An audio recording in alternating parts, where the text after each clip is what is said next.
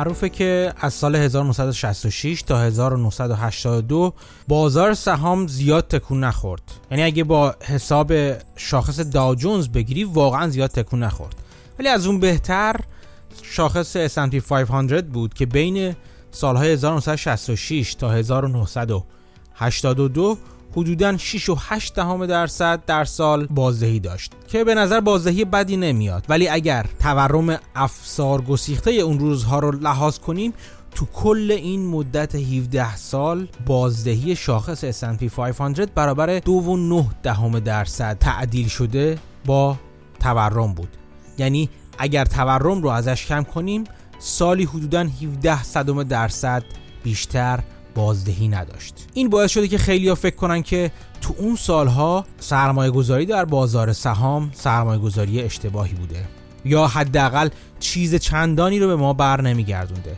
ولی نکته جالب اینجاست که تو همون سالها اگه خوب بگردیم می‌بینیم که بیشتر از 180 تا شرکت یا در واقع 187 تا شرکت رو پیدا می‌کنیم که سهامشون تو همون بازه بیشتر از 100 برابر شده قیمتشون. به این شرکت ها اصولا میگن 100 بگر یا شرکت هایی که سهامشون 100 برابر شده. امروز می‌خوایم راجع به این سهام ها با شما صحبت کنم و ببینیم که سهام این جور شرکت ها که چنین رشد عجیب و غریبی دارن چه خصوصیات مشترکی می‌تونن با هم داشته باشن و شاید این به ما بتونه کمک کنه که دنبال چه جور سهامی تو بازار بگردیم. مخصوصا بازاری که ممکنه به نظر برسه چندان ممکنه جایی نره. سلام من مهدی هستم و این 27 مین قسمت از پادکست من به نام پرس زنی در بازاره. با من همراه باشید.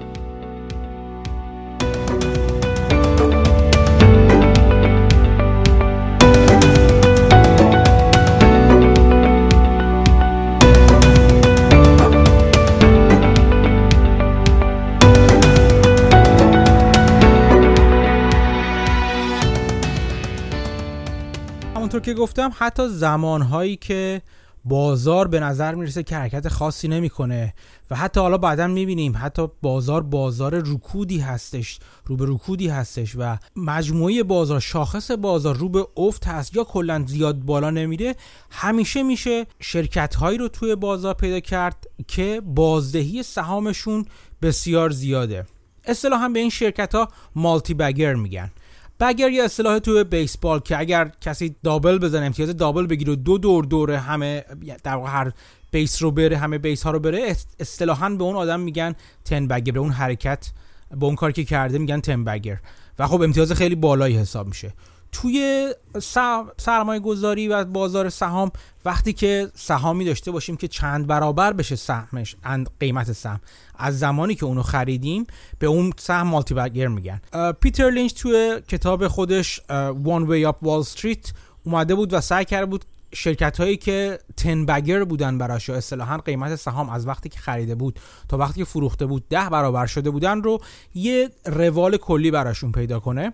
و یه سری نکاتی رو تو اون کتاب گفته بود. با پیتر لینچ قبلا توی اپیزودهای قبلی آشنا شدیم. اگر نمی‌دونید کی هستش یا فلسفه سرمایه گذاریش چی هست بعد نیست برگردین و اون اپیزود رو با خودتون مرور کنید و بشنوید. ولی شرکت های دیگه ای هستن که اصطلاحا 100 بگر هستن. شرکت هایی که از زمانی که سهامشون خریداری میشن تا زمانی که در واقع کار ما باهاشون تمام شه سهام رو میفروشیم یا در تا زمانهایی که در واقع اندازه‌گیریمون رو انجام میدیم قیمت سهام این شرکت ها 100 برابر شدن. و همونطور که گفتیم تو بازه سال 1966 تا 1982 که حدودا 17 سال تقریبا طول می‌کشید توی اون 17 سال حدودا 187 تا شرکت بودن که سهامشون 100 بگر شدن یا 100 برابر شدن قیمتشون تو اون زمان. و جالبه که بدونید تقریبا تو اون زمان سالهای اول همیشه می‌شد شرکت رو پیدا کرد که این اتفاق براشون افتاده بوده. و خب البته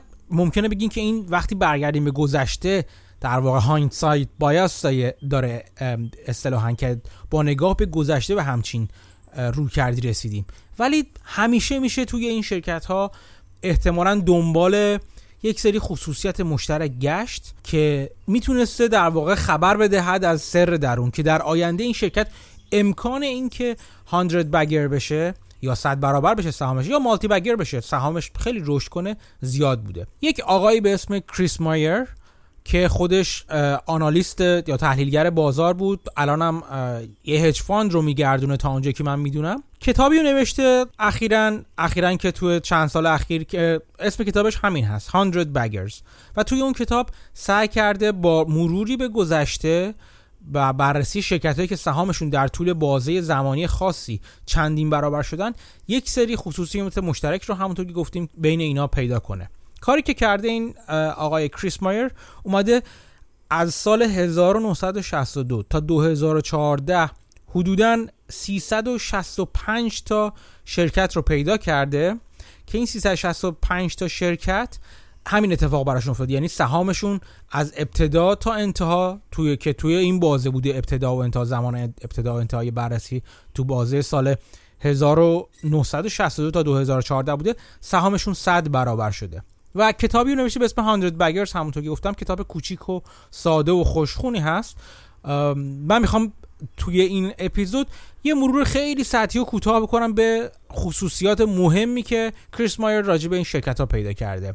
و اصولا فلسفه سرمایه گذاری الان این آدم هم همین هستش. پیدا کردن 100 بگیرا. و نکته جالب اینجاست که اگر شما یک دونه از این شرکت ها رو پیدا کنین فرض کنید یک دونه از این شرکت ها رو فقط تو عمرتون پیدا کنین و مثلا ده هزار دلار حالا من دارم برای کسی که تو آمریکای شمالی هستن حرف می‌ذارم ده هزار دلار روشون سرمایه گذاری کنید الان. اگه تو همین بازه که حدودا الان براتون نشون دادم مثلا 17 18 سالی که بازار سهام تکون نمی‌خورد عملا تازه و تو اون زمان. این سهام اینجور شرکت 100 بگی رو پیدا کنید. ده هزار دلار روشون سرمایه گذاری کنید. قیمت سهام در انتهای اون دوره به یک میلیون دلار می‌رسه و این یک میلیون دلار برای کسی که تو آمریکای شمالی زندگی می‌کنه میشه گفتش که درآمد سرمایه خوبی هست برای بازنشسته شدن. کافی ممکنه نباشه بستگی به lifestyle و اون سبک زندگی و استانداردهای زندگی که انتخاب می‌کنه. ولی به هر حال اتفاق خوبیه. اونم وقتی در نظرش بگیریم که فقط ده هزار دلار توش گذاشته. و البته کار سختی هستش پیدا کردن این 100 bagger ها یا صد برابری ها اگه بخوایم اسمشون از اینجا بز... اینجا انتخاب کنیم و بذاریم.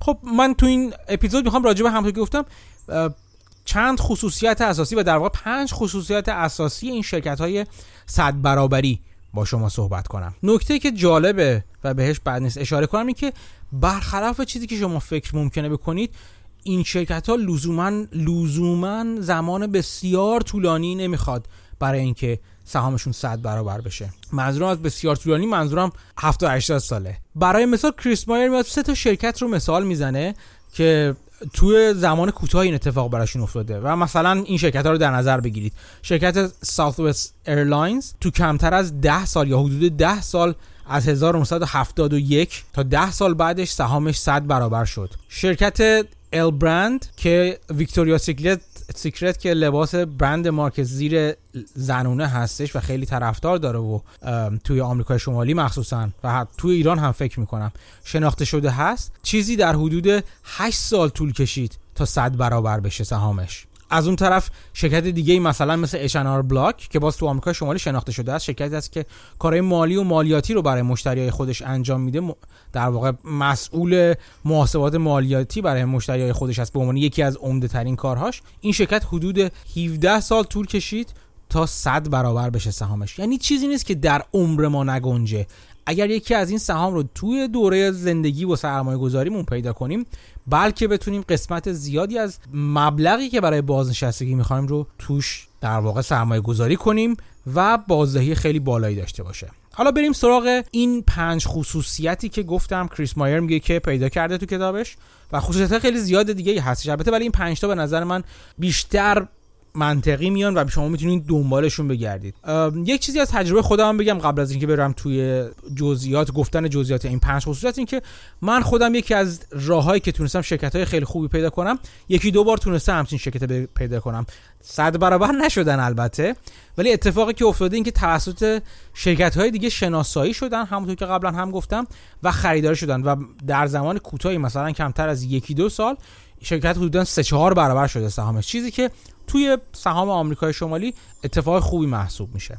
خب با همه گفتن همه این اوصاف بد نیست بریم توی ماجرا ببینیم پنج خصوصیتی که کریس مایر برای شرکت های صد برابری میشمره چیا هستن. اولین خصوصیتی که کریس مایر براشون میشمره و در واقع میشه گفت یک جورایی از پیتر لینچ وام گرفته همین هستش که میگه دنبال پاپیا بگرد. یا اصطلاحا دنبال شرکت های کوچیک بگرد. و خب منطقی به نظر می‌رسه اگه شما بهش اینجوری نگاه کنید که شرکت هایی که خیلی بزرگ هستن الان قول های الان رو در نظر بگیرید. فرض کنید شما بخواین هدفتون این باشه که شرکت های صد برابری انتخاب کنیم.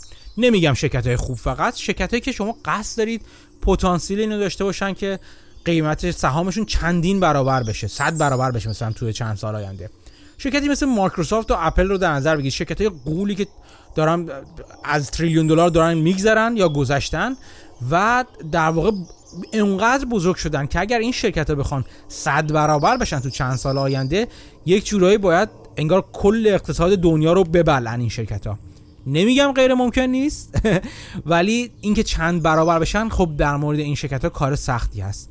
به همین دلیل کریس مایر دیده که بسیاری از اون 365 تا شرکتی که بررسی کرده شرکت های بودن که وقتی شروع حرکتشون برای صد برابر شدن رو در واقع استارت زدن که شرکت های کوچیکی بودن. الان توی آمریکا حدودا چهار هزار تا شرکت آمریکایی هستن که توی بازار سهام فهرست شدن و شرکت باز سهام عام هستن.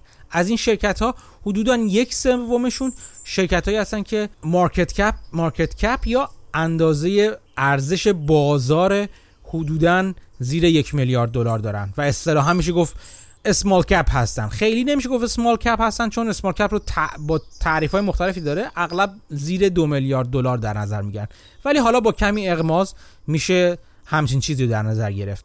بنابراین کریس مایر حرف اولش این است که شما شرکتی رو انتخاب کنید که شرکت کوچیک و تقریبا نوپایی باشه. اونقدر کوچیک باشه که جای قول شدن رو داشته باشه. جای بسیار بزرگ شدن رو داشته باشه. پس اولین چیزی که میگه اگر قرار فیلتر کنید و دنبال شرکت های, شرکت های چند برابر یا صد برابری بگردید توی دنیای شرکت های کوچیک اسمال کت دنبالشون بگردید.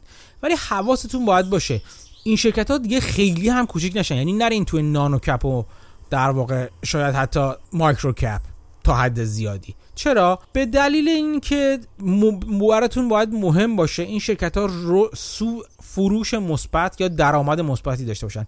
چیزی برای فروختن داشته باشن الان. دنبال شرکت های بگردین که واقعا فروش دارن. دنبال امثال نیکولایی نگردید که هیچ درآمدی نداره و داریم می‌بینیم که چه بلایی سرش اومده. اولین چیز که تو این شرکت های کوچیک مهمه نگاه کنید اینه که واقعا سرویس و خدماتی میدن که واقعی هست و این براشون درآمدزا هستش. وعده یک خدماتی در آینده رو نمیدن. همین الان چیزی برای عرضه کردن دارن. پس این شد مورد اول. شرکت های کوچیک ترجیحاً شرکت اسمال کپ زیر یک میلیارد دلار. شما که تو ایران هستین اون عزیزانی که تو ایران هستن هم می‌تونن با استفاده از با نگاه به همین خصوصیات خودشون رو اجاز کنن یا تعدیل کنن ببینن تو بازار ایران چی هستش که اگر می‌خوان تو بازار ایران دنبالش سهام بگیرن چه شرکتی هستش که امکان این رو داره که سهام چند برابر بشه. اونقدر الان کوچیک هست که بتونه رشد کنه و به اون بازار بزرگ برسه. خصوصیت دومی که کریس مایر برای شرکت های اینچونین شرکت های صد برابری اشاره می‌کنه میگه که شرکتی هستن که موتور دوگانه دارن یا twin engine اصطلاحا دارن. منظورش چی از این twin engine چیزی هست که تو اپیزود اخیر ما تقریبا راجع بهش صحبت کردیم و بهش اشاره کردیم. شرکت هایی که هم رشد فروش دارن و دارن نشون میدن که رشد فروش پیدا کردن و استراتژی دارن که استراتژیشون تضمین کننده یا نشون دهنده رشد فروش است اصطلاحا top line income statement شون چون income statement یا صورت سود و زیان اصطلاحا اینجوری که از اون بالا از درآمد از فروش شروع میشه. درآمد کلی شروع میشه. بهش میگن top line اون بالا رو. revenue یا total sales یا هر چی که اسمشو می‌خواید بذارین. اصطلاحا top line از اون بالا شروع میشه و بعدن که همینجوری میاد پایین مخارج مختلفی که برای این فروش هستش ازش کم میشه. نمی‌دونم هزینه های مواد اولیه تولید هزینه های خود تولید هزینه های کار دفتری تولید. همین ازش کم میشه تا اون پایین می‌رسه. همونطور که قبلا گفتیم برسه به net income یا سود خالص. خب اون دنبال گفت میگه که دنبال شرکتایی بشه بگن که موتور اولشون یعنی top line شون یعنی فروش کلی درآمد کلی شرکت رو به افزایش باشه. از طرفی دنبال شرکتایی بگیرین بگردین که multiple هاشون یا اون ضریباشون رو به افزایش. اگه یادتون باشه گفتیم که ضریب ها چیزایی هستن که فروش رو به نسبت قیمت سهام رو به نسبت فروش یا عوامل مختلف دیگه میسنجن. مثلا P به E گفتیم که قیمت سهام به سود شرکت net income شرکت. توصیه که خود من برای شما دارم اینه که اینجا دنبال شرکت های بگردین که دنبال multiple ای بگردین که قیمت به سود مالک اونطور که از نظر وارن بافت گفته بودم.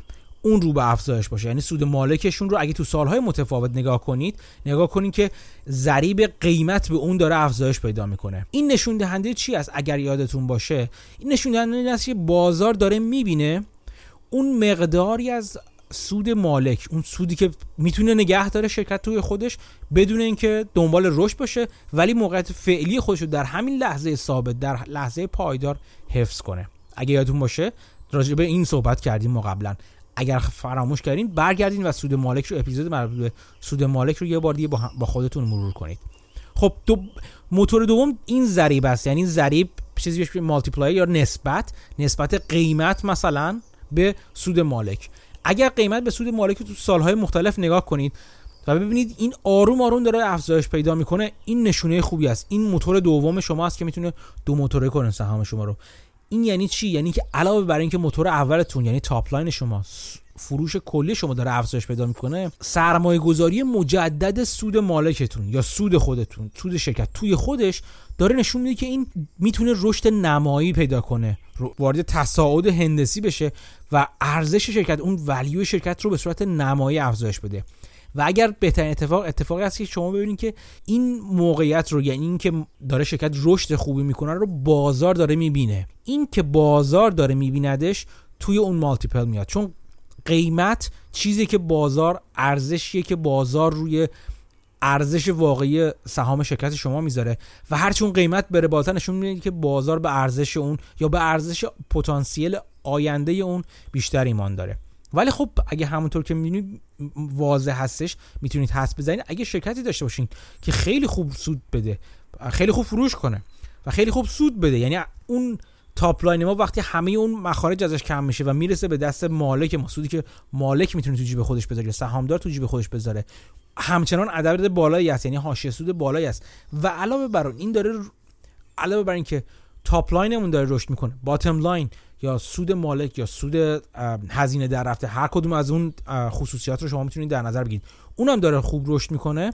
این نشون دهنده این هستش که شرکت ما شرکتی که درست داره عمل می‌کنه. و همچین شرکت های اغلب از دید بازار دور نمیمونن. یعنی شما یه جایی می‌بینید که این شرکت ها گرون شدن. یعنی مثلا P به E مثلا چه می‌دونم بالاتر از میانگین بازار. شما میانگین بازار اگه 25 در نظر بگیرید مثلا تو بازار آمریکا چند وقت پیش مثلا P به E مثلا شاید 30 40 این همچین P به E دارن. این نشون میده بازار به ارزش این شرکت ها پی برده و قیمتش الان اونقدر زیاد هست که شاید نیارزه. یعنی قیمتی که شما الان می‌پردازید شاید این صد برابر نشه. ولی یه نکته جالبی رو به شما بگم. اینکه اغلب این شرکت ها در طول زمان خود خود زمان حرکت خودشون چندین باری رو می‌بینن حداقل دو سه باری رو می‌بینن که این P به E یا مثلا P به owner's earning قیمت به سود مالک یا چیزهای مختلف میگن. EV به EBITDA منظور enterprise value به EBITDA enterprise value مجموع market cap بازار بازار سهام است. به علاوه کل بدهیش EBITDA هم که گفته بودم چی است؟ earning before interest tax depreciation and amortization. سود ما قبل از اینکه پرداخت بهره وام هامون رو انجام بدیم قبل از اینکه مالیات رو بدیم و قبل از اینکه هزینه های استهلاکی خودمون رو ازش کم کنیم این این ضریب هم یکی دیگه از multiplier ها یا ضریب های دیگه است که در نظر می‌گیریم. این بعض وقت می‌بینیم در طول دوران حیات شرکت چندین بار به شدت میفته پایین. و اون افتادن پایین زمانی است که شما می‌تونید ازش استفاده کنید و ازش در واقع سهام اون شرکت رو بخرید. یعنی خوب این شرکت رو وقتی دارین شرکت های اینچونین رو شناسایی می‌کنید شرکت پیدا می‌کنید top line ش داره رشد می‌کنه bottom line ش یا سودش هم سود مالکیش هم داره رشد می‌کنه ولی قیمتش اون جایی که دلتون می‌خواد نیست الان دلتون می‌خواد باشه نیستش خیلی راحت دورشون نندازین. بذارتشون توی watch list ی توی فهرستی که همیشه بتونین بهش نگاه کنین. و زمانهایی مثل همین ماجرای ویروس فلان که تو بازار اتفاق افتاد مطمئن باشین در طول زندگی شما چندین بار دیگه اتفاق خواهد افتاد. اینجور وقتا باید حواستون به شرکت توی لیستتون تو اون watch list تون یا فهرستی که تحت نظر دارین باشه. اینجور وقتا اونها هم میفتن و اون وقتاست که وقت خوبیه برای خریدن و می‌تونین شما در واقع بپرین روی این چرخ و فلکی که داره رو به بالا میره. این یه نکته که می‌خواستم بگم یعنی در طول زمان بهترین عمر بهترین شرکت هم چند باری می‌بینین که سهامشون به دلایل مختلف که ربطی به عملکرد خود شرکت ها در طولانی مدت نداره به شدت میفته و باید از اون زمان ها استفاده کنید. یک نکته دیگه که می‌خوام اینجا قبلش که بریم سراغ قبلی براتون بگم اینه که گفتم که بازار متوجه خوب بودن شرکت شما میشه. یک نکته دیگه ای که وجود داره اینجا اینه که شرکت های کوچیکتر اگر نگاه کنید شما می‌تونید مثلا برین توی Yahoo Finance ببینید فلان شرکت رو. اگر تو آمریکا شمالی مثلا زندگی می‌کنید یا توی آمریکا ببینید فلان شرکت رو چند تا تحلیلگر بانک های سرمایه گذاری هستن که دارن پوشش میدن. اصطلاحا میگن چند تا analyst هستن که دارن این شرکت رو کاور می‌کنن. خب؟ تو شرکت های کوچیکتر این تعداد کمه. شاید اصلا هیچ کس نباشه. یعنی هیچ تحلیلگری نیستش که رفته باشه سراغ سهام این شرکت ها و راجبشون گزارش تحلیلی نوشته باشه. شرکت هایی که کاور نمیشن اصطلاحا یا پوشش داده نمیشن شرکت هایی هستن که هنوز وارد ذره‌بین بازار نشدن و بازار هنوز بهشون نگاه ننداخته. و اگر بتونید شما شرکت با مکانیزم درست عمل کردی که تا اینجا گفتیم شرکت کوچیکی باشه شرکتی که تا اینجا البته. top line ش داره خوب رشد می‌کنه یا فروش کلیش داره خوب جلو میره. bottom line ش هم داره خوب جلو میره و سرمایه گذاری مجدد داره تو خودش می‌کنه. این شرکت و هنوز هم کسی هنوز کاورش نمی‌کنه analyst یا تحلیلگر بازاری نیست که کاورش نمی بکنه. این نشون میده شما یه check, check box دیگه دیگهتون هم در واقع چک خورده یا تیک خورده. این شرکت شرکت بهتری می‌تونه باشه برای شما چون هنوز کسی سراغش نرفته و کسی وقتی سراغش بره چند برابر میشه. من تو توییتر فارسی یکی دو بار دیدم که نوشته بودن که مثلا فلان سهام که نرفته توی صندوق فلان صندوق یا توی شاخص رفت توی فلان شاخص رفته چرا باید قیمتش بره بالا؟ اینکه شرکت اتفاقی در موردش نیفتاده. این اشتباه بزرگ تحلیلی الانه. اینو من در مورد بازار آمریکا شمالی مخصوصا میگم. احتمالا تا مراتبی تو بازار ایران هم برقرار هست.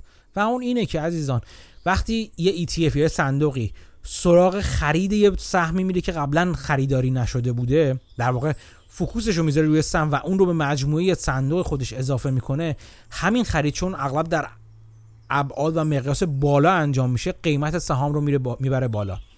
پس شرکت هایی که مثلا تو S&P 500 نیستن و وارد S&P 500 میشن 500 شرکت بزرگ آمریکا همین که وارد میشن قیمت سهامشون رو حتی بیش از اون چیزی که اتفاق واقعی در موردشون افتاده باشه بالا می‌بره. چرا؟ چون خیلی از صندوق های بازنشستگی خیلی از صندوق های سرمایه گذاری کشورهای مختلف خیلی از صندوق های بزرگ اصلا که توی مندیتشون اصطلاحا یا توی قوانین سرمایه گذاریشون اومده که فقط شرکت هایی که توی شاخص های بزرگ سهام هستن خریداری کنن. از اون طرف ETF هایی هستن یا صندوق های مشترکی هستن که اونا هم فقط سهامی رو می‌خرن که یک خصوصیت خاصی داشته باشه. از جمله اون خصوصیات مثلا مارکت کپشون یا چیزهای مختلف هست. و وقتی این نگاه از طرف صندوق های مشترک یا صندوق های بازنشستگی یا اصولا هر چیز دیگه متوجه سهام میشه در اثر وارد شدن به یک شاخص اون وقتی که می‌بینیم یک جهش بزرگ ممکنه و احتمال زیاده که رخ بده در قیمت سهام. این جهش بزرگ لزوما ربطی به عملکرد واقعی اون شرکت نداره. اتفاق جدیدی توی خود اون شرکت نیفتاده الا اینکه وارد یه شاخص شده. وارد شاخص شدن حجم معاملات روی اون سهام رو بالا می‌بره.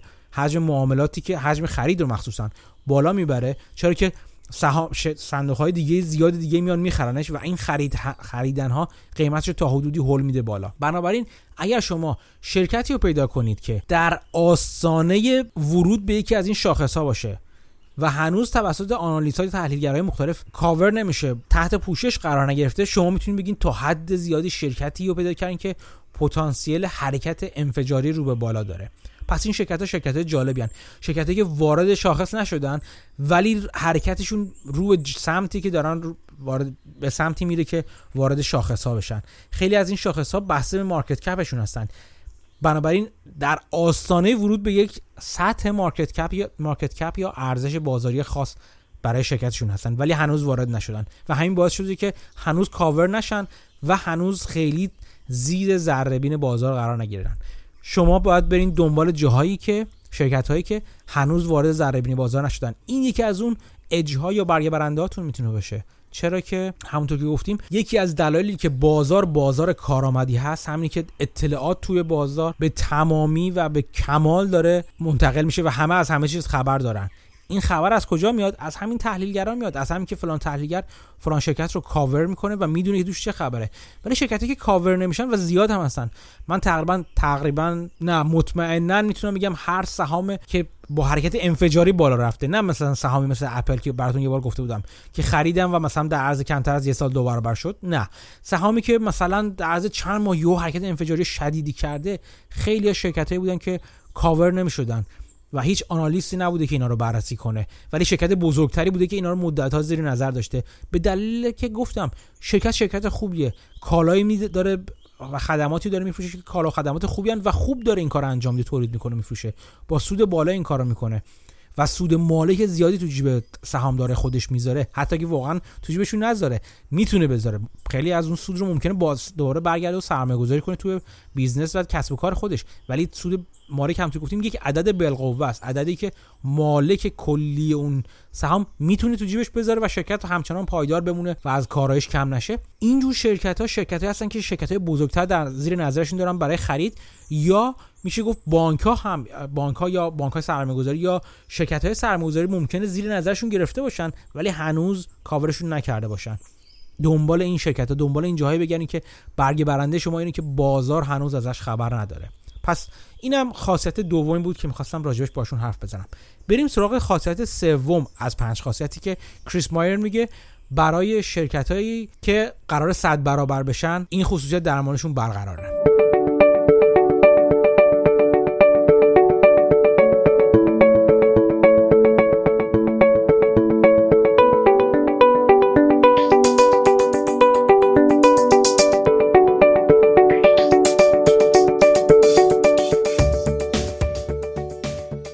بریم سراغ مورد بعدی. مورد بعدی که کریس مایر با بررسی اون 365 شرکت صد برابری پیدا کرده بود این هست که تعداد زیادیشون در واقع اونر اپراتور هستن.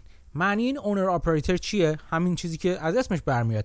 یعنی علاوه بر اینکه آپریشنال و عملیاتی شرکت رو هدایت می‌کنن مالک خود شرکت هم هستن. لزومی نداره مالک همه شرکت باشن چون شرکت ممکنه بزرگ خیلی بزرگ باشه مثلا چندی میلیارد دلاری باشه و خیلی کم میشه که تمام شرکت از آن یه نفر باشه. ولی مقدار زیادی از دارایی افرادی که شرکت رو هدایت می‌کنن یعنی مدیر عامل عوامل اجرایی مدیران اجرایی شرکت مقدار زیادی از داراییشون گره خورده با سهام خود شرکت هست. در واقع مقدار زیادی از داراییشون رو سهام اون شرکتی تشکیل میده که اینا در حال هدایتش هستن. شما جف بزوس رو در نظر بگیرید. آخرین آماری که من دارم حدودا 11 و 2 دهم درصد از سهام آمازون از آن خود جف بزوسه. و خب این نشون میده که کاری نمی‌کنه جف بزوس که فقط فروش کوارتر بعدی یا سه ماه بعدی یا سال بعدیش رو فقط ببره بالا با سیاست های کوتاه مدت بلکه از اونجا که درآمدش بالاتر از بالای 90 درصد درآمدش. در سهام آمازون گره خورده به نفعش هستش که شرکت هم کاربری و بازدهی خوبی داشته باشه و سهامش بازدهی خوبی داشته باشه. از اون طرف وارن بافت رو نگاه کنید که بیش از 95 درصد 99 درصد سهامش به طرق مختلف چون وارن بافت از چند طریق سهام خود برکشایر رو داره ولی عمده دارایی وارن بافت در واقع سهام برکشایر هستش. و این نشون دهنده این است که چنین شرکتی شرکتی که مدیرش براش دل میسوزونه و سیاست های کوتاه مدت رو مد نظر قرار نمیده بلکه بلند مدت نگاه می‌کنه و کارایی بلند مدت شرکت توش براش مهم هستش. درست مثل هواپیمایی که خلبانش مالکش هست. براش مهم هستش که این هواپیما رو سالم مقصد برسونه. نه اینکه چتر نجاتش رو کولش باشه و هر وقت ناراحت شد و یه خورده از اوضاع سهام یا اوضاع شرکتش اوضاع حقوق و درآمد درآمد خودش ناراحت شد در واقع در رو باز کنه بپره بیرون. پس این owner operator بودن اتفاق مهمی هستش. شما اگر مثلا به یاهو فایننس دوباره برید من نمی‌دونم تو ایران می‌تونید بررسی کنید ببینید که چه جوری می‌تونید ببینید که چند درصد سهام شرکت در اختیار سهامداران حقوقی شرکته و چند درصد دست, سهامداران حقیقی و از اون سهامداران حقیقی خود هیئت مدیره خود مدیر عامل مدیران اجرایی شرکت مثل مدیر مالی مدیر عملیاتی شرکت و و مدیران دیگه که در واقع هدایت اون شرکت رو به عهده دارن چند درصد از سهام اون شرکت رو دارن و چه مقدار هست از نظر عددی اون مقدار؟ از نظر دلاری یا ریالی چه مقدار هست؟ و این چه مقدار از درآمد دارایی این افراد هست؟ شفافیت از این نظر تو بورس های آمریکای شمالی و کلا دنیا حدس می‌زنم که خیلی بالاتر از ایران باشه ولی ممکنه راه پیدا کنید که شما چنین اطلاعاتی در مورد ایران هم به دست بیارید اگر می‌تونید. بعید می‌دونم ولی خب به من هم بگید فیدبکش رو به من بدین. منم خوشحال میشم اگه بدونم که چون این شفافیتی وجود داره. ولی اگر تو بورس های دیگه دنیا سرمایه گذاری می‌کنید مخصوصا آمریکای شمالی آمریکا و کانادا شما می‌تونید این رو ببینید. مثلا اگر برید تو یاهو فایننس می‌تونید ببینید که چند درصد از insider های خود شرکت سهامش خود شرکت رو دارن و چقدر. به جز اینکه چه نقل و انتقالاتی انجام میدن آیا دارن میفروشن دارن می‌خرن شما میزانش رو هم می‌تونید ببینید. در واقع ببینید چقدر دارایی و سرنوشت دارایی خودشون رو گره زدن با سرنوشت خود شرکت. و این عامل بسیار مهم هستش.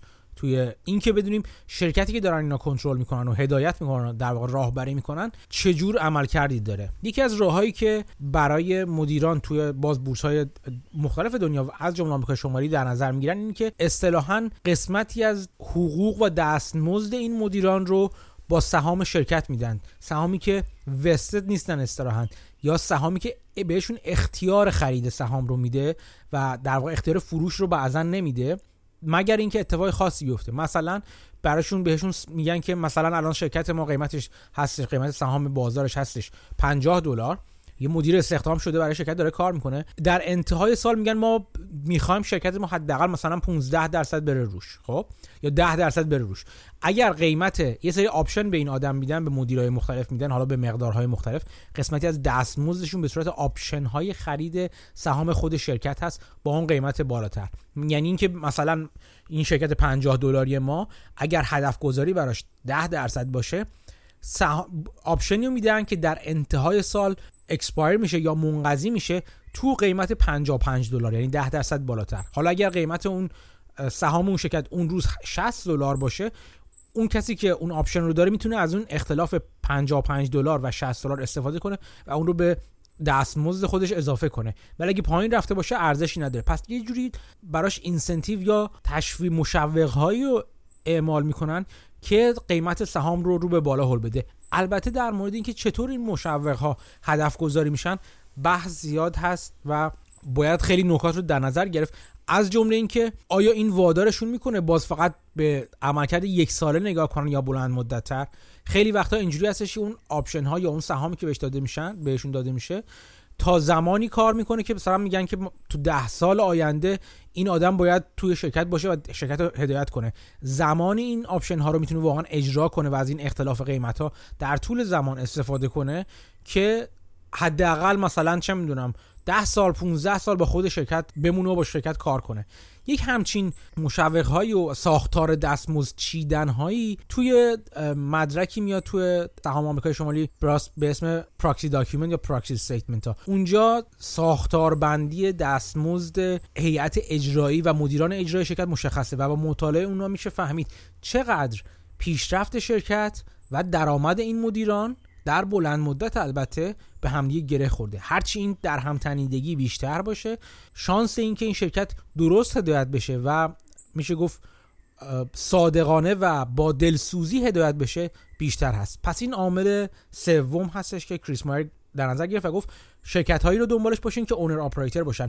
و یک قسمتی چه, چه بهتر قسمت زیادی از داراییشون گره خورده در خود شرکت باشه. به جز این insider ها یا همین مدیران اجرایی شرکت که جزوی از insider ها هستن یعنی insider ها افراد دیگه هم می‌تونن باشن ولی مدیران و هیئت مدیره شرکت رو به عنوان اصلی ترینشون در نظر بگیریم اینکه چطور سهام این option هایی که بهشون داده شده داره اجرا می‌کنن اصطلاحا execute می‌کنن می‌خرن در سهام و چقدر نگه میدارن سهام رو باز هم نشون دهنده این می‌تونه باشه که چقدر به عملکرد خودشون در شرکت ایمان دارن و چقدر به آینده خودشون رو با آینده شرکت گره زدن. هرچی بیشتر باشه ما خوشحالتریم و اینو به عنوان یک عامل مثبتی برای اینکه شرکتمون رو به عنوان یک شرکت 100 برابری ده برابری حالا در نظر بگیریم می‌تونیم در نظرش بگیریم. عامل چهارمی که کریس مایر معرفی کرد اصطلاحا گفت من دلم می‌خواد شرکت هایی رو داشته باشم شرکت هایی رو بخرم که به صورت coffee can portfolio ازشون استفاده کنم. این چیه؟ coffee can portfolio در واقع ریشش برمیگرده به سالها قبل که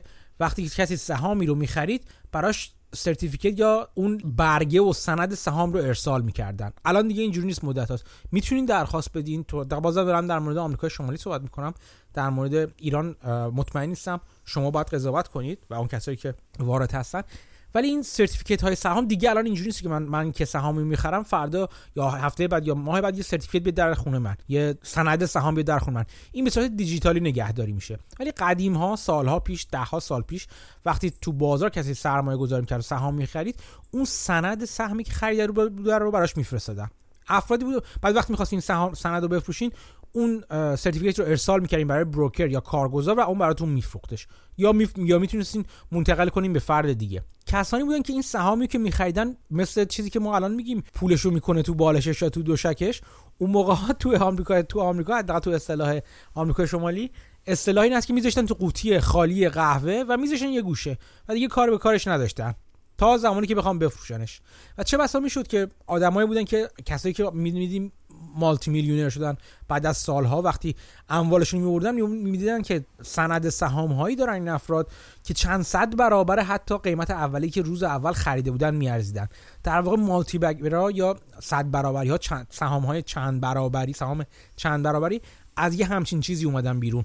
از توی کافی کن ها می اومدن بیرون از تو قوطی های قهوه می اومدن بیرون. قوطی های خالی قهوه. یا اصلا ما فرض کنید که سند سهامی که می‌خواید بکنید تو دوشکش نگه دارید همونطور که سند خونه ها رو مثلا یه جای اینجوری نگه می‌داشتن زیر فرش یا تو دوشک می‌ذاشتن شما هر جور دوست دارید در واقع ترجمهش کنید.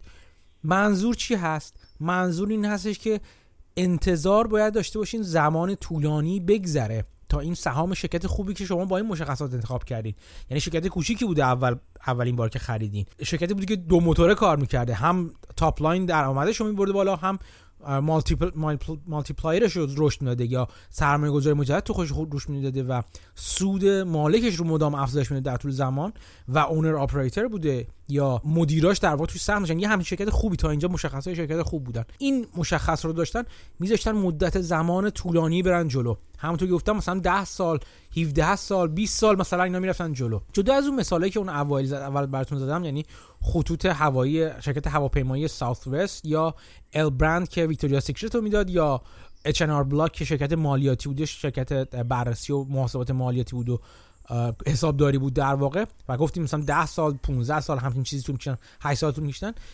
کریس مایر دیدش که به صورت میانگین این شرکت های 100 بگر یا 100 برابریش حدودا 26 سال زمان می بردن تا به یه 100 بگر تبدیل بشن. این یک تاثیر دیگه هم داره. اولا که ما گفتیم که یکی از دلایلی که شما همچین سهام رو می‌خوایم بخرین اینه که برای باز برای زمان بازنشستگی برای اینکه وقتی تموم شد کارتون در انتهای بازنشستگی یه سهامی داشتین که چند صد برابر شده صد برابر شده باشه مثلا. تا اون زمان دیگه باش کاری نباید داشته باشه یعنی یه شرکت خوبی که پیدا کردین بذارید کنار. هر روز با بالا پایین رفتن بازار نگران این نباشین که برام قیمتش افتاد پایین برام بفروشم. قیمتش اینجوری شد نگران باشید.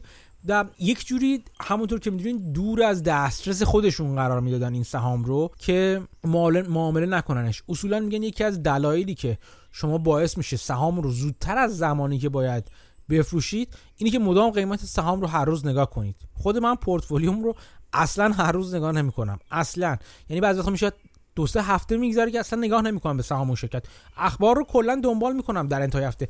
ولی مطمئنا لحظه به لحظه قیمت سهام رو دنبال می‌کنم چون لحظه به لحظه خیلی اتفاقا ممکنه بیفته که ربطی نداشته باشه به کار به اوضاع شرکت من. اون افق دیدم و اینجوری بلند مدت می‌کنم. چون ما انسان ها از نظر روانی این نقطه ضعف رو داریم که کوتاه مدت نگاه می‌کنیم این coffee can portfolio کردن یا coffee can investing اصطلاحا باعث میشه ما خودمون رو مجبور کنیم که دید بلند مدتی داشته باشیم به سهام البته نباید خیلی هم کورکورانه این کار نگاه کنیم. وقتی ببینیم شرکت کلا نتیجه کارکردش عوض شده. مدیریت اون مدیریت نیست. دیگه اقتصادش عوض شده و خیلی چیزهای دیگه شاید از اول انتخاب درستی نداشتیم و یا شاید زمان فروش اون شرکت باشه.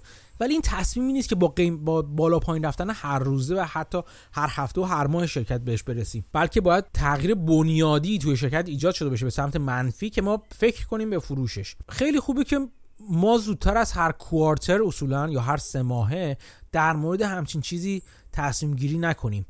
از طرفی هر quarter اخبار شرکت رو دنبال کنیم. همونطور که قبلا گفتم گزارش های عملکرد مالی شرکت رو بخونیم با دقت. نکته دیگه اینه که conference call هایی که قبلا گفتم توی آمریکا شمالی مخصوصا رسم بر این هست خیلی وقتا که conference call می‌ذارن با سهامدارا و با تحلیلگرا و توضیح میده مدیریت شرکت در مورد عملکرد شرکت برنامه های شرکت چالش هایی که شرکت باش روبرو هست و غیره و غیره اینا رو به دقت دنبال کنیم البته.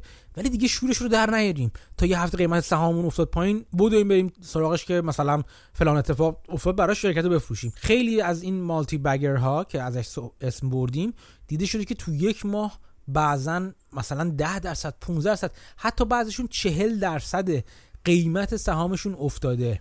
و اگر اون موقع میفروختین قیمت سهام رو مخصوصا تو زمان پایین افتادن در حالی که اتفاقی برای خود شرکت نیافتاده بوده. مثل همین سقوط 20 چند درصد نزدیک 30 درصدی کل سهام شرکت های مختلف در زمان رکودی که اخیرا درش بودیم پلت شیوع ویروس و فلان. شرکت اتفاق خاصی نیافتاده شما می‌دونید که از نظر مالی شرکت این توانایی داره که این رکود و این بحران رو از سر بگذرونه و محصول شرکت از حیز انتفاع به قول معروف ساقط نشده. خدماتی که شرکت میده همچنان خواهان داره. ولی الان با دیدی که داریم ممکنه یک سال حتی شرکت ما اوضاع خوبی نشه باشه. دلیل نداره شرکت شما همچین چیزی رو بفروشین و اون سهامی رو بفروشین. اون کافی کن نگاه کردن اون بلند مدت نگاه کردن اجباری اینجوری می‌تونه خیلی به دادتون برسه و کمکتون کنه. و در نهایت نکته پنجمی که کریس مایر بهش بینتی بهش رسید به عنوان خصوصیتی که در مورد این شرکت صد برابری باید مد نظر قرار بدیم اینه که اصطلاحا به اقتصاد خورد شرکت کار داشته باشیم نه اقتصاد کلانه که محیطی که توش هستند. این به چه معنیه؟ یعنی اینکه خیلی وقتها ممکنه اون شرکتی که اگه درست انتخاب کرده باشیم شرکتی که ورای اینکه تو آمریکا چه اتفاقی میفته با چین چه درگیری داره چین و آمریکا با هم چه درگیری دارن میزان نرخ بهره چه اتفاقی براش میفته این شرکت کار خودش رو درست انجام میده و حتی چه بسا در زمانهای بحران بهتر کار می‌کنه. به عنوان مثال کریس مایر به شرکت دلار تری استناد می‌کنه و اشاره می‌کنه این شرکت دلار تری نمونه مختلف داره. شرکت های بهشون میگن اصولا thrift استور میگن یا شرکت های ارزان فروشی شما در نظر بگیرید. شرکت هایی هستن که مثل من یه موقع اون موقعی که هنوز ایران بودم طرفای میدون انقلاب تو تهران من خیلی وقت پیش در ایران بودم ولی مغازه بودن که همه چیز توش 100 تومن بود مثلا می‌رفتی. شرکت های ارزون از مثلا چم ناخونگیر سنگ پا شامپو آدامس کلید کلید جاسویچی چیزهای مختلف ارزون قیمت میفروختن چیزهایی که مردم مردم روزمره ازش استفاده می‌کنن ولی قیمتشون اسمن بعضا پایین هستش. ارزون فروشی هستن اصطلاحا. اینجا دلار استور و دالاراما و به خدمت شما از کنم دالر تری یه چنین شرکت هایی هستن. برای نمونه اشاره می‌کنه کریس مایر که شرکت دالر تری که یکی از همین جور شرکت ها بود نسبتا ارزون میفروشن اسمشون دلار. البته اینجوریه که همه چیز یه دلار باشه. الان مثلا دلار رامای کانادا رو که من می‌دونم قیمت ها تا 4 5 دلار توش هستش. ولی یه زمانی اسمشون از اینجا اومده که همه چیز زیر دلار بود. الان قیمتشون بالاتر رفته قیمت اجناسی که میفروشن ولی به اسم ارزون فروشی معروفن. یا مواد و اقلام روزمره و دم دستی میفروشن که قیمت چندان زیادی ندارن. خب؟ زمان بحران سال 2007 2008 آمریکا که بحران مالی به وجود اومد که کل دنیا در واقع فرا گرفت شرکت دلار تری در طول اون سالها سالی 7 درصد به رشدش به رشد به درآمدش در واقع اضافه شد. و این در حالی بود که قیمت خود سهام شاخص S&P 500 شاخص کلی بازار داشت حدودا 40 درصد میافتاد پایین. یعنی این رشد در حالی بود که رکود برقرار بودش. و این همین رشد در عین رکود باعث شد که سهام شرکت دلار تری تو همون سالها دو برابر بشه در حالی که S&P 500 داشتش 40 درصد میافتاد پایین. یعنی کسی که همچین شرکتی رو انتخاب کرده و شرکتی که وابسته به تغییرات بزرگ دنیا نباشه اینکه نرخ بهره چه اتفاقی براش میفته به خدمت شما عرض کنم که درگیری تعرفه ای بین چین و آمریکا چه جوری هستش؟ فلان رئیس جمهور میره فلان رئیس جمهور میاد. به اینهاش کاری نداشته باشی. نه خودش کار داشته باشه و نه ترجیحاً اقتصاد خود شرکت اون کسب و کار خیلی بهشون وابسته باشه. خیلی از این نظر میگم کلا بساتش برچیده نشه بلکه بتونه دووم بیاره مثل همین دلار تری گفتم چون در زمان رکود اقتصادی مردم بیشتر متمایل بودن به خریدهای ارزون قیمت یا مثلا مکدونالد رو شما حساب کنید مردم همچنان مکد... غذاشون همچنان سر بود حتی در دوران رکود و غیره. این چون این شرکت هایی شانس بیشتری داشتن. که در انتهای دوره بلند مدت سرمایه گذاری سهامشون رو چند برابر کنن. به جز این وارن بافت و چارلی مانگر دوتا سهامدار و دوتا chairman یا در واقع رئیس هیئت مدیره و مدیر عامل و معاون چارلی مانگر که دوست قدیمی و یار قدیمی وارن بافت باشه بارها گفتن توی صحبتشون با سهامدارا که ما وقتی می‌خوایم سهامی رو بخریم یا اصلا شرکتی رو بخریم کار به microeconomics اون شرکت داریم. اینکه اون شرکت داره چجوری اقتص...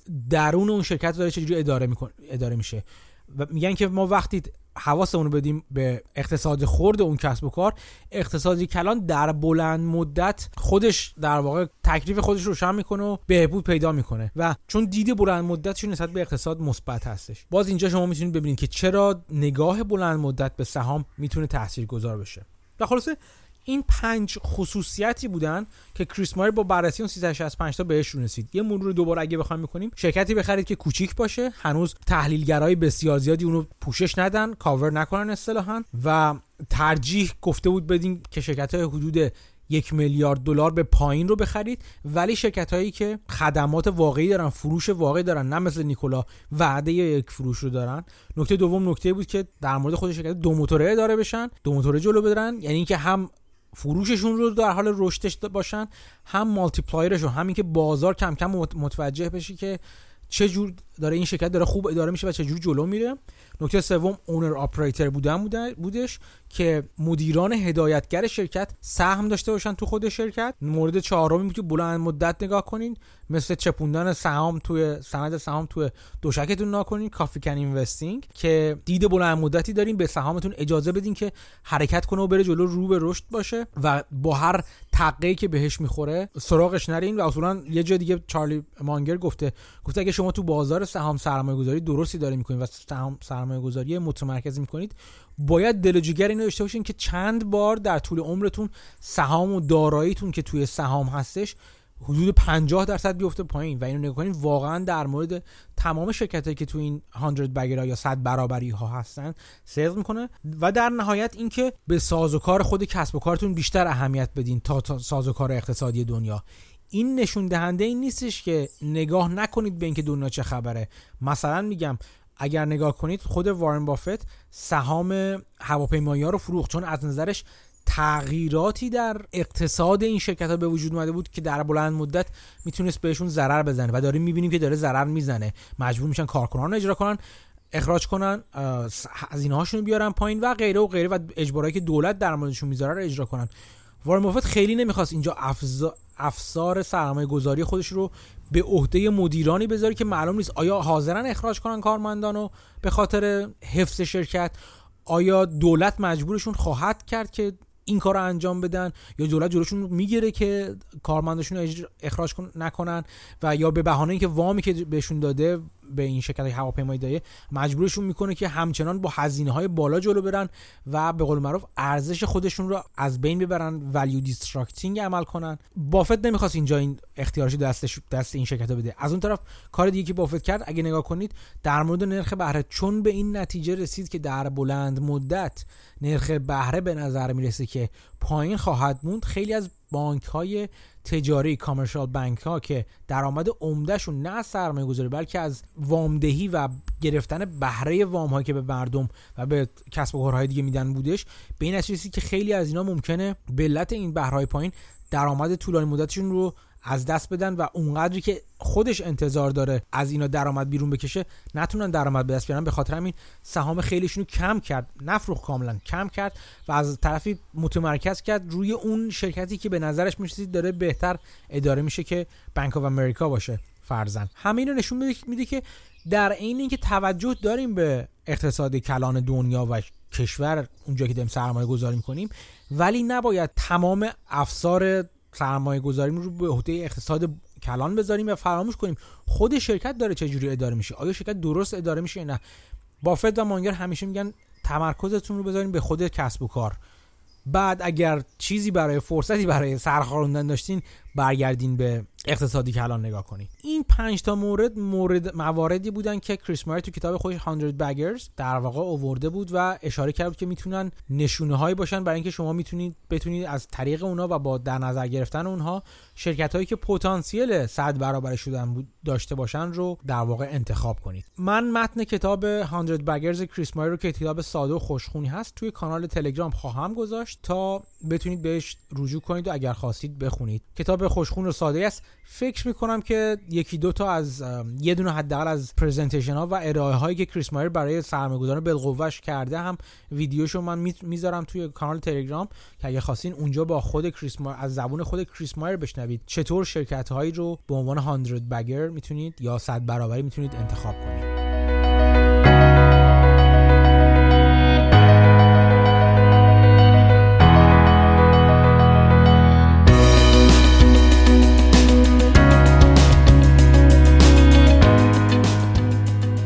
خب امیدوارم که از این اپیزود هم استفاده کرده باشین. اپیزودهای گذشته یکی دو تا اپیزود گذشته یه مقدار زیادی به نظرم ممکنه به نظر فنی شده بودن. به همین دلیل خواستم یه اپیزود یکم سبکتر رو این دفعه با هم دیگه مرور کنیم و یه موضوعی که خیلی ساده تر هست. حرف زدن دربارش و خیلی فنی نیستش. دوباره نگران نباشید من جایی که بهش علاقه دارم همون بخش فنی ماجرا هست. چون با قصه گویی ممکنه خیلی نتونید شما سهام رو انتخاب کنید و بفهمید تو بازار چه خبره. ولی بعضی وقتا هم خوب هستش که یه خورده یه قدم بیایم عقبتر و یه اپیزودهای کمی آسونتر رو به قول معروف با همدیگه داشته باشیم. یک چیزی که من در آینده می‌خوام شروع کنم تو اپیزودهای مختلف حرف زدن راجبش سوالهایی که دارم دریافت می‌کنم. خیلی از شما سوالای سوالایی برای من میفرستین که بعضا سوالای خیلی خوبی هستن و مثلا می‌پرسین که فلان چیز تو بازار چی هستش؟ من نمی‌فهمم مثلا short selling چی هستش؟ یا activist investing چی activist investing چی هستش؟ یا مثلا چنم کورنر کردن مارکت چیه؟ بر ترپ چیه؟ اصطلاحی که از این نظر تو بازار سهام هستش. سالهایی از این دست رو من دارم دریافت می‌کنم که اگه ببینم که پایدار هستن و تعدادشون زیاده سعی می‌کنم که توی اپیزودهای مختلف بهشون بپردازم. در حد وسع یا شاید هم مثلا اپیزودی رو بهشون اختصاص بدم. این لطف کنید اگه سوالی دارین به ایمیل پادکست ارسال کنید تا من بتونم که ببینم که آیا قابلیت اینو دارم که تو پادکست بهشون جواب بدم یا نش فردی می‌تونم بهشون جواب بدم. ایمیل پادکست رو هم می‌تونید توی لینکی که توی توییتر پین شده ببینید. ایمیلش ساده هست مهدی 7050 102 at gmail.com این ایمیلی هستی که من برای پادکست گذاشته بودم. حالا اسم خودم روشه فعلا. ولی خب تا وبسایت خود پادکست رو بزنم و در واقع مرتب منظمش کنم فعلا با این ایمیل می‌تونید با من در تماس باشید. و اگه سوالی داریم برای من بفرستین یا توییتر پیغام بدین تو توییتر حساب توییتر پادکست یا حساب توییتر شخصی من. یکی از دوستان راه حلی و فرستاد من هنوز نرسیدم بهش نگاه کنم که بتونیم بحث گروهی رو در کنار کانال تلگرام پادکست را بندازیم. هنوز من نگاه نکردم ببینم فرصت نکردم نگاه کنم. که چقدر می‌تونه مفید باشه. اونم بررسی می‌کنیم. و خلاصه خوشحال میشم اگر برای من بنویسید که دوست دارید راجع چه چیزایی صحبت بشه و چه سوالایی احتمالا دارین. و یا نظرتون راجع به پادکست چی هست. اصلا قول نمیدم به همشون عمل کنم چون اصولا آدم من یک دنده و خودرایی هستم. ولی می‌تونم اعتراف کنم که خیلی ایده های خوبی از شما گرفتم برای اینکه ببینیم که چه تغییراتی تو پادکست بدم یا ندم. بنابراین لطف می‌کنید اگه نظرتون رو در مورد پادکست و یا اگه سوالی رو دارین برای من به هر نحو که از این انها که گفتم و براتون راحت هست, هست ارسال کنید. در انتها یه بار دیگه یادآوری می‌کنم دوستان دیگه بودن که برای من این هفته باز برای من فرستادن که چطوری از پادکست با فرستادن پول و یا کمک کردن به خیریه حمایت مالی کردن. بهترین انرژی که من در طول هفته می‌گیرم از چنین ایمیل هایی است و خوشوقتم که اعلام کنم رو به افزایش هستن. یکی از دوستان قدیمی من از یه جمعیت مدرسه ساز حمایت کرده بود و حمایت مالی کرده بود و بسیار خوشحالم که هم گوش میده پادکست رو همین کمک مالی رو به اون جمعیت خیریه انجام داد. برای من بنویسید که اگر این کار رو می‌کنید به چه طریقه این کار کردیم و از کدوم جمعیت کدوم خیریه حمایت کردیم و چه در واقع کار خیری رو بهانه کردید تا از پادکست حمایت کنید. انرژی دو چندان می‌گیرم. خب امیدوارم از این اپیزود هم لذت برده باشید و چیزی هرچند کوچیک رو یاد گرفته باشین. تا هفته آینده طبق معمول مطالعه کنید یه چیز جدید یاد بگیرید. اگر می‌تونید اون چیز جدید رو به بقیه هم یاد بدید مراقب خودتون و اطرافیانتون باشید و خدا نگهدار.